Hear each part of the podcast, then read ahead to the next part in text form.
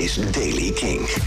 Nieuws over vinyl, Graspop en Pearl Jam. Dit is de Daily King van maandag 14 september. In de eerste helft van dit jaar is vinyl weer populairder dan cd. Voor het eerst sinds 1986, althans in Amerika. Dat blijkt uit cijfers van de Recording Industry Association of America. In de eerste helft van dit jaar werden er 8,8 miljoen vinylplaten verkocht. Dat is goed voor een totale omzet van $232 miljoen, dus zo'n €196 miljoen. Maar ja, de verkoop van cd's die daalde met 47,6%. En daarmee is dus voor de eerst sinds 1986 de vinylplaat populairder dan de cd in Amerika. Nieuwe namen voor Graspop 2021. Judas Priest en Volbeat zijn onder meer toegevoegd aan het festival. Er zijn in totaal zo'n 100 nieuwe namen bijgekomen.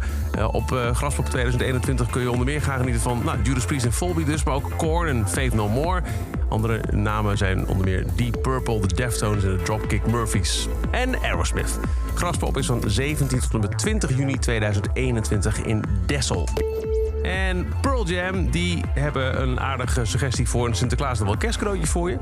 Zij komen met de legendarische MTV Unplugged sessie in 1992 voor het eerst op vinyl.